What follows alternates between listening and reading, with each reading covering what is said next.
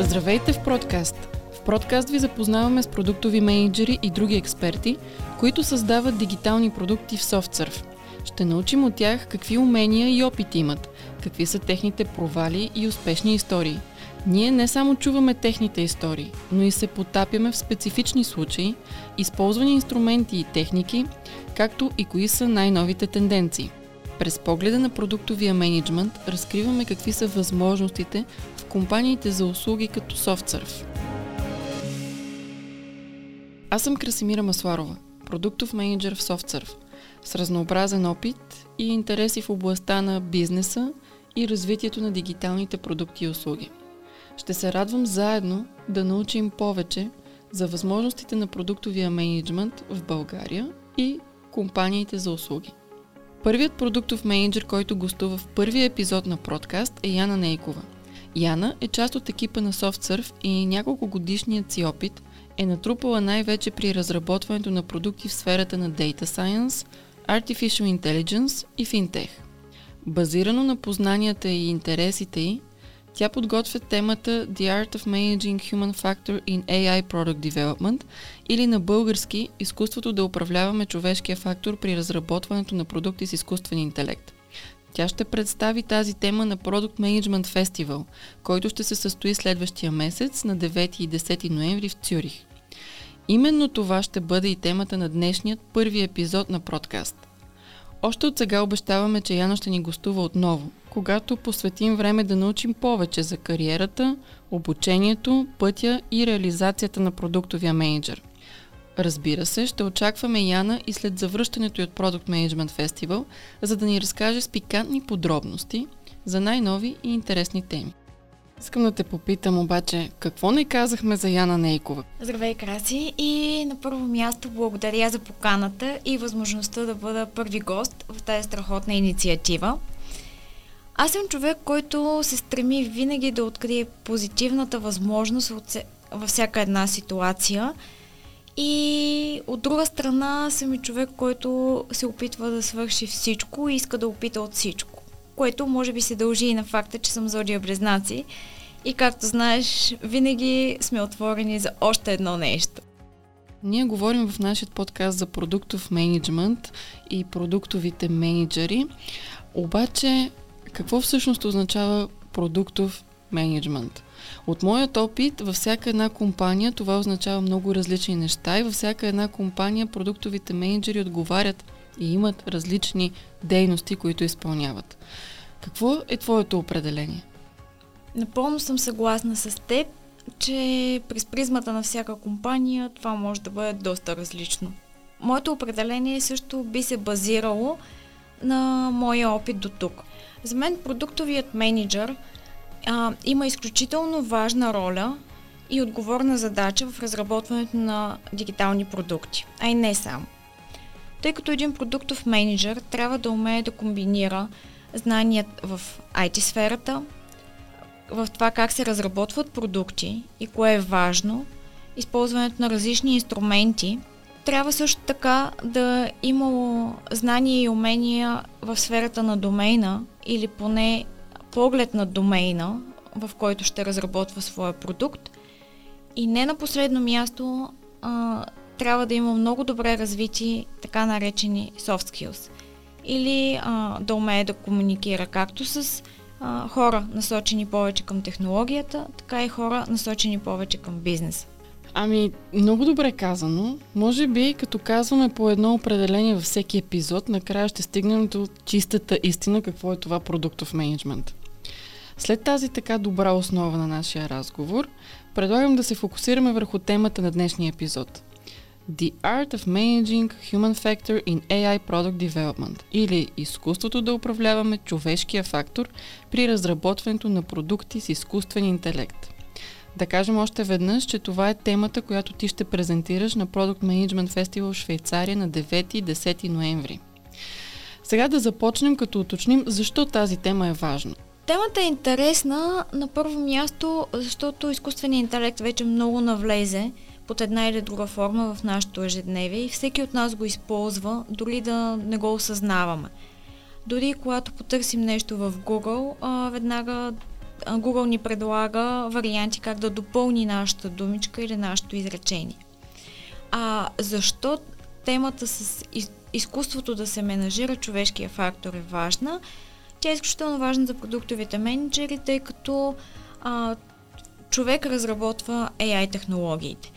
И човек е престрастен. Ще се върнем тогава на фактора човек, който разработва AI технологиите, но може да уточним какво са AI технологиите. Всъщност това е технология или продукт?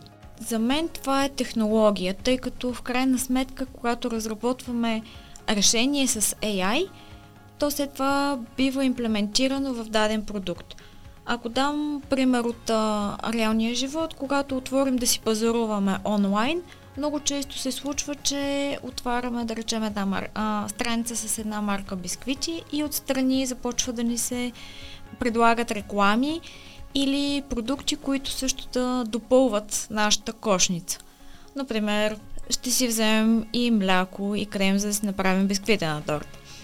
Та, това не се замисляме, но отзад стои едно е решение, което ни рекомендва различни продукти на база на предопределени условия. Какво означава изкуствен интелект? Как би обяснила какво е изкуствен интелект, например, на твоята баба? Краткият отговор е трудно. Тъй като днешният свят е много различен от техния. Изкуственият интелект, най-общо казано, е начинът да накараме машините да действат като хора. По-дългото обяснение е, че това е доста сложна мрежа от алгоритми, от логика и от а, идеи за това как да разработим а, решения, които да помагат на хората в нашето ежедневие. Независимо за коя сфера говорим. Било то здравеопазване, било то образование, било то транспорт, за всичко, за което се сетиш като казваме продукта с изкуствен интелект, какво се очаква от един продукт с изкуствен интелект? Какви са минималните очаквания към такъв продукт? На първо място бих поставила да не вреди.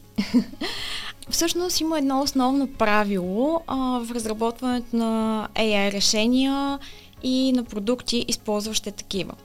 Колкото повече а, работи машината, толкова по-добра става. Какво означава това? Това означава, че колкото повече работи, толкова повече данни създава и се започва да самообучава на повече данни и вижда повече различни случаи и по този начин с времето се надгражда. Разбирам, че изкуственият интелект вече е навсякъде около нас от това, което ти казваш, но дешифрирайки заглавието, какво можем да кажем за човешкия фактор? Какво е човешкия фактор? Човешкият фактор може да се изрази в много и различни страни, но основното е байсът, който ние вкарваме. Или по-точно, нашето собствено разбиране, което много лесно можем да внедрим под една или друга форма в вече разработеното решение за изкуствен интелект. Това се случва, тъй като в крайна сметка ние хората събираме и избираме данните – които да използваме за разработването на продукта и на решението. Тези данни трудно могат да обхванат всички възможни варианти, особено когато нямаме достатъчно. И именно изборът на данните е в основата на това ние да внедрим даден байс или да насочим решението и този изкуствен интелект да мисли по определен начин. Добре, а какво означава изкуството да го управляваме? изкуството да управляваш човешкия фактор е нещо съвсем различно и през съвсем различна призма погледнато. Изкуство е защото продуктовия менеджер, управлявайки човешкия фактор, трябва на първо място да идентифицира какви могат да бъдат минусите.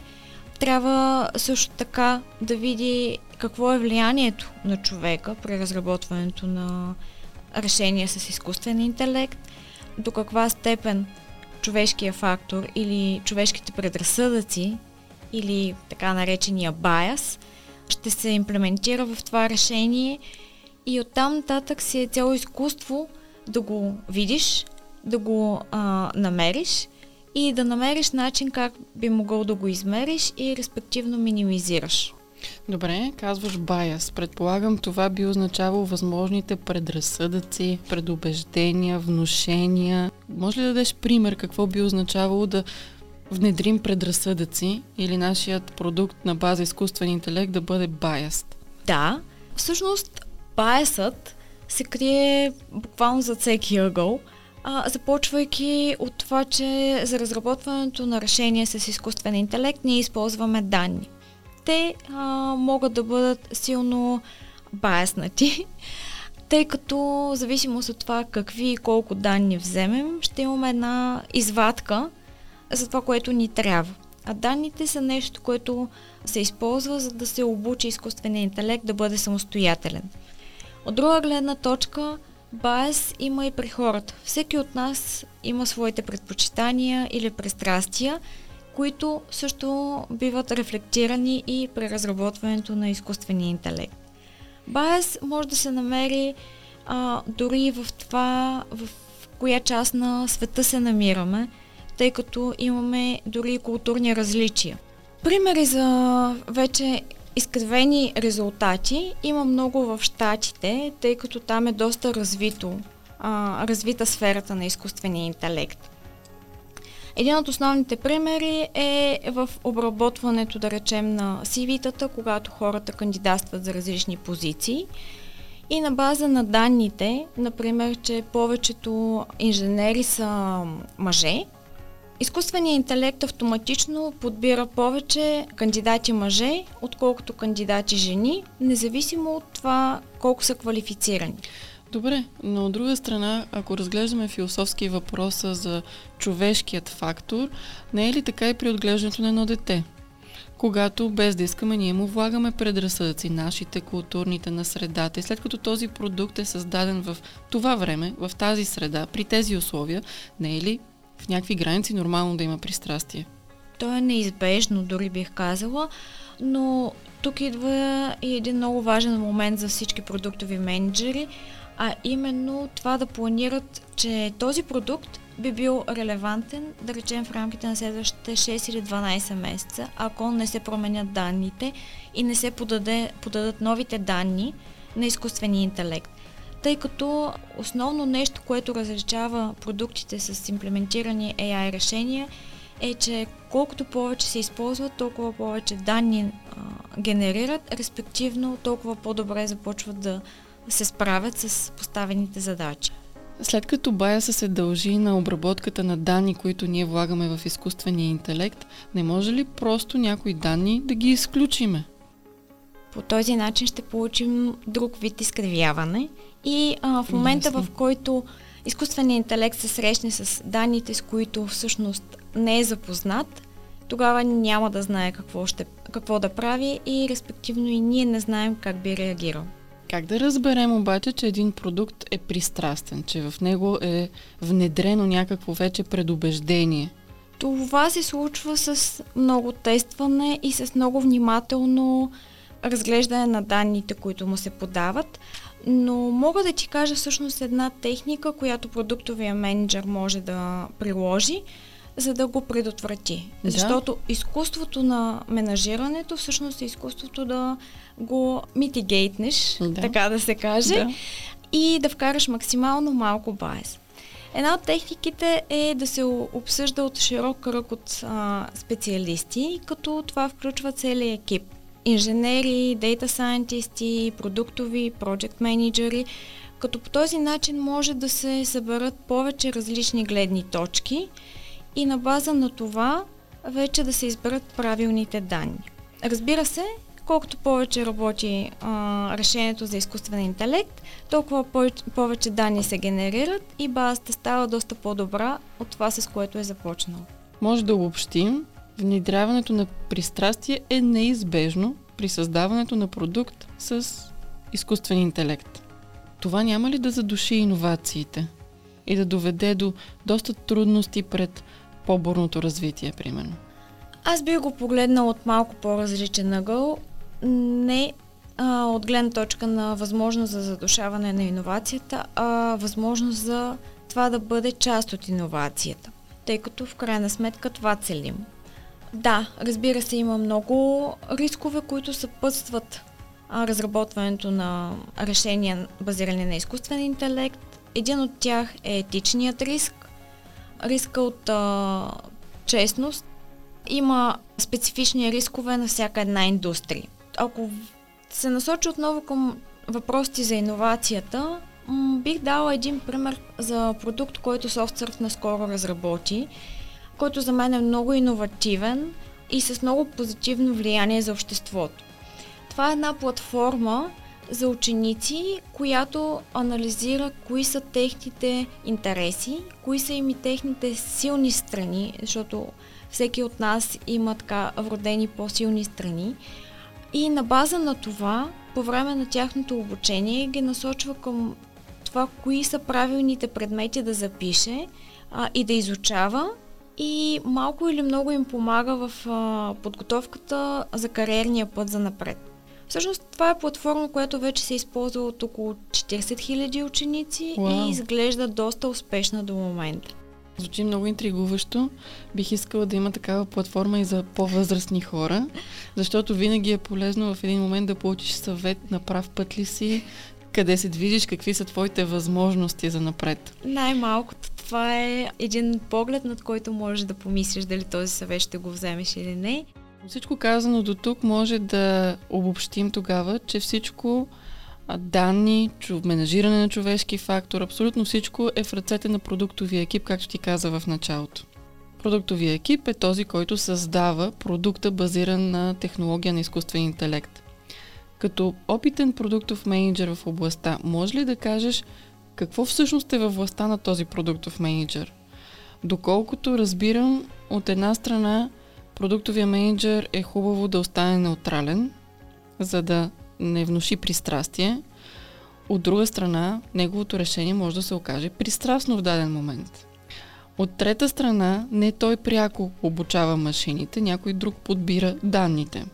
Може ли да разкажеш каква е ролята на екипа и на продуктовия менеджер? Бих започнала, че ролята на всеки един член на екипа е много важна и всеки сам по себе си допринася през своята призма за развитието, за разработването на едно добро решение. Каква е ролята на продуктовия менеджер по-специфично? Продуктовия менеджер, ако се насочим към това, което си говорихме за байса и пристрастието, трябва да се фокусира в три основни момента. Да го дефинира, къде може да има байас, да види какви са възможностите за менажирането му, респективно за минимизирането на неговото влияние и неизбежното да го митигира. Нали? На чист български. Да, казано на чист български в днешно време. Друг похват, който бих казала, че продуктовия менеджер може да използва, е ако вложи специфични метрики, с които всъщност може да измери как се справя изкуствения интелект и може да види дали има така а, насоченост към определено нещо. Тоест, продуктовия менеджер, който разработва продукти на база на изкуствен интелект, е добре да има някои по-специални умения.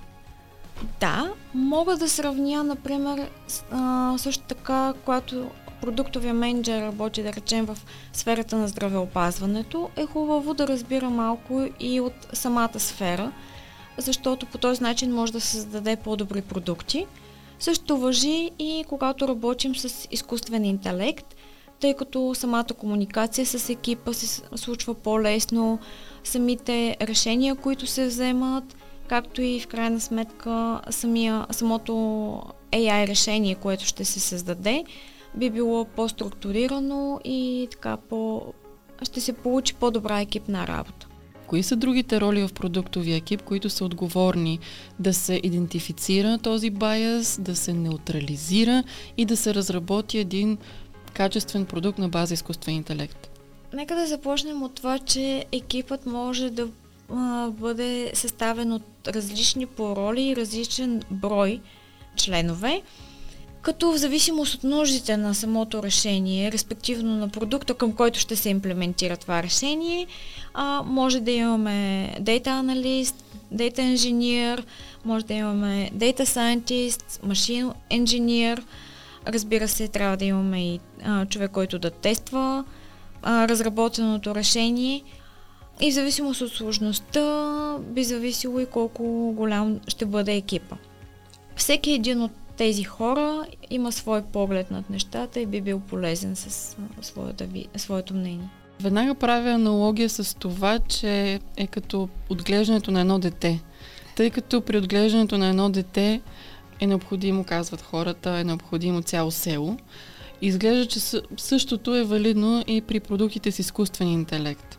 И ако това е така, тогава как да разберем кое е правилно и грешно в света на изкуствения интелект, тъй като и самите ние хора, всеки от екипа е пристрастен, отглеждане в пристрастие, в зависимост от ценностите на семейството, обществото, културата, всичко това повлиява индивида. Същото това, предполагам, се случва и при изкуствения интелект. Но как да разберем кое е правилно и грешно? Може би трябва да се опрем на няколко основни точки. От гледната точка на продуктов менеджер бих казала, че трябва да сме наясно какво целим да постигнем и какво всъщност очакваме от изкуствения интелект в крайна сметка да направи. Правилно и грешно, ние целим да го научим да работи сам, да отговаря сам или да ни дава сам предложение. Така че трудно бих поставила граница между правилно и грешно. Трябва ли да сме готови във всеки един момент да може да върнем контрола от машината на човек? При един продукт с изкуствен интелект, трябва ли да имаме такава сейф зона, в която да кажем, окей, ако това се обърка, връщаме контрола върху човек? Според мен да. И на този етап все още е дори задължително, тъй като сферата на изкуствения интелект крие много подводни камъни.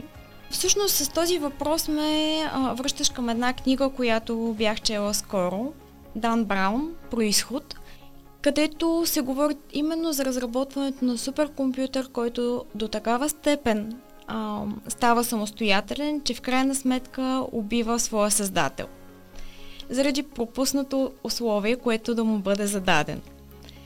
Така че а, за мен да, трябва да имаме а, тази вратичка за контрол във всеки един момент.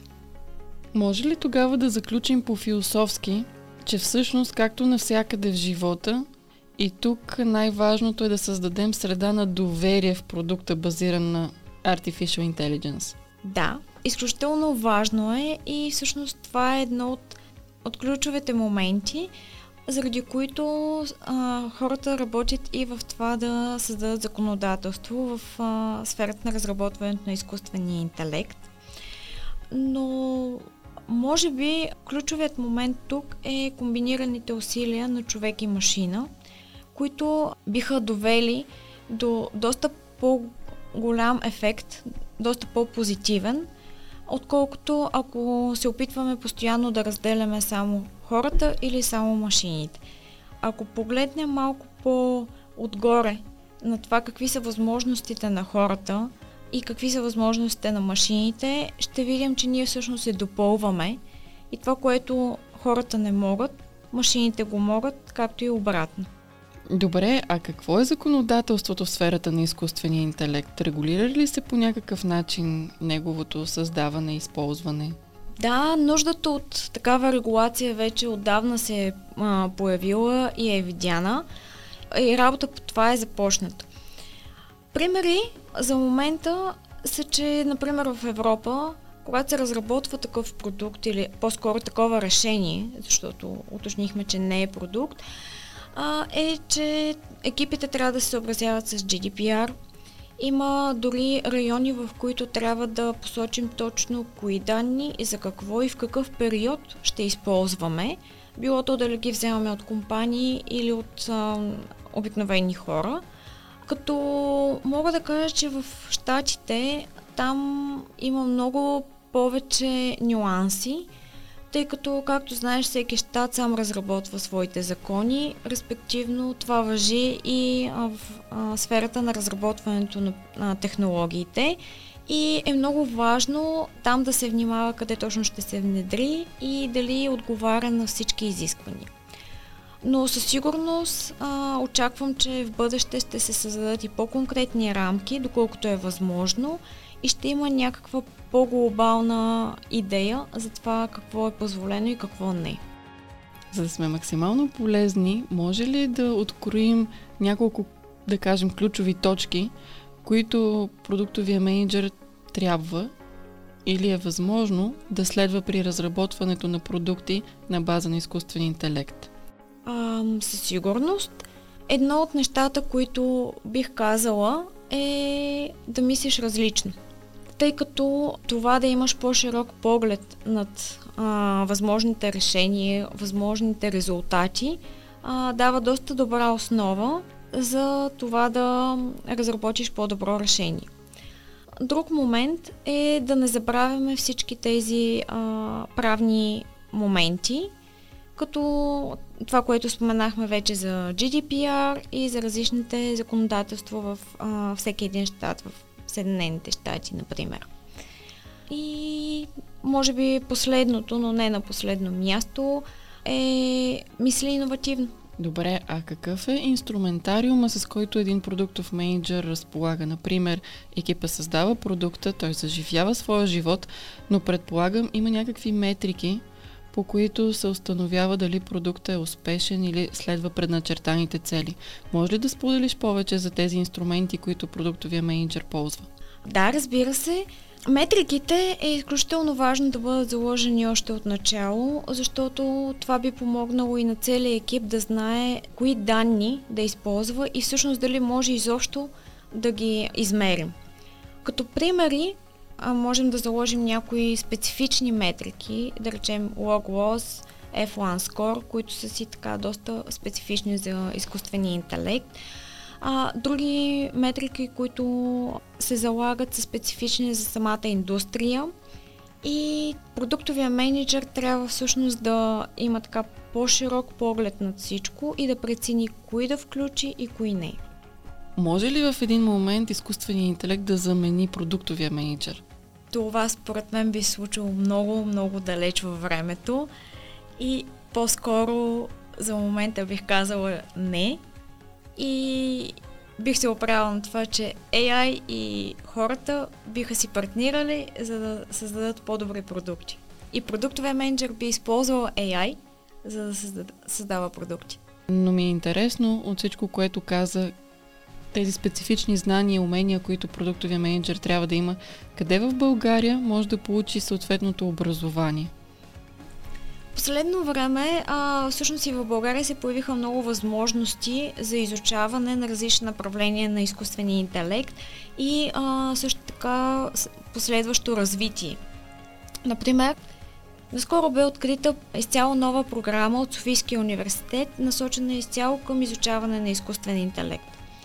Също, друга новост е и отварянето на Insight, което е институт, за изучаване на компютърни системи и технологии, където всеки от нас може да открие възможности за изучаване на различните направления отново на изкуствения интелект, като преподаватели са не само а, експерти в областта от България, но също така има и представители а, на европейско ниво. Например, а, един от най-добрите а, специалисти от Цюрих също а, е преподавател там което е доста обещаващо за хората, които биха искали да се развиват. Добре, а къде след това продуктовия менеджер или специалистите от други роли в екипа могат да намерят реализация в България? Бих казала в, а, вече на много места, като SoftSurf е една от компаниите, които предлагат много възможности и би било чудесно място за развитие и реализация. Може ли да споделиш някои от другите продукти или процеси, които SoftSurf използват и вече каза за тази платформа за ученици? Имат ли и други продукти, които са интересни в тази област? А, SoftSurf има много примери за вече разработени AI решения, като освен платформата, за която споменах и която всъщност е доста интересна и с доста голям потенциал, също сме разработвали решение, което предиктва кога дадена част би се щупила и съответно по този начин може да се планира поддръжката на машините, може да се планира и изработването на нови. Друг пример е анализ за ритейлъри, като с имплементирането на такава логика също помагаме на крайните клиенти да си а, оптимизират работата и респективно да си увеличат печалбата. Трябва да кажем, че SoftSurf е международна компания и определено има достъп до най-новите технологии, възможности. Не само има достъп, тя ги използва ежедневно в работата си. Може ли да споделиш кой е твой любим продукт, създаден с изкуствен интелект? За любим продукт не мога да ти кажа, но мога да ти кажа домен индустрия, в която ми е любимо и наистина много се радвам, че изкуственият интелект се развива на там и това всъщност е здравеопазването. Въпреки, че има все още много неща, които да се избистрят и подобряват в тази насока. От друга страна има доста успехи, в които изкуственият интелект наистина помага в превентивната медицина и а, отрано може да насочи пациентите най-малкото да се изследват за дадено заболяване, което потенциално може да се развие с времето и още на доста ранен етап да вземат мерки, ако има индикации за такова. Говорим за човешкия фактор при развитието на продукти, базирани на изкуствен интелект. Може ли да перефразираме и зададем въпроса на обратно? Какъв всъщност е факторът на продуктите с изкуствен интелект в бъдещето на човечеството? Голям. Очаквам все повече и повече решения да бъдат разработвани а, и имплементирани в продукти, респективно да стават части от нашето ежедневие.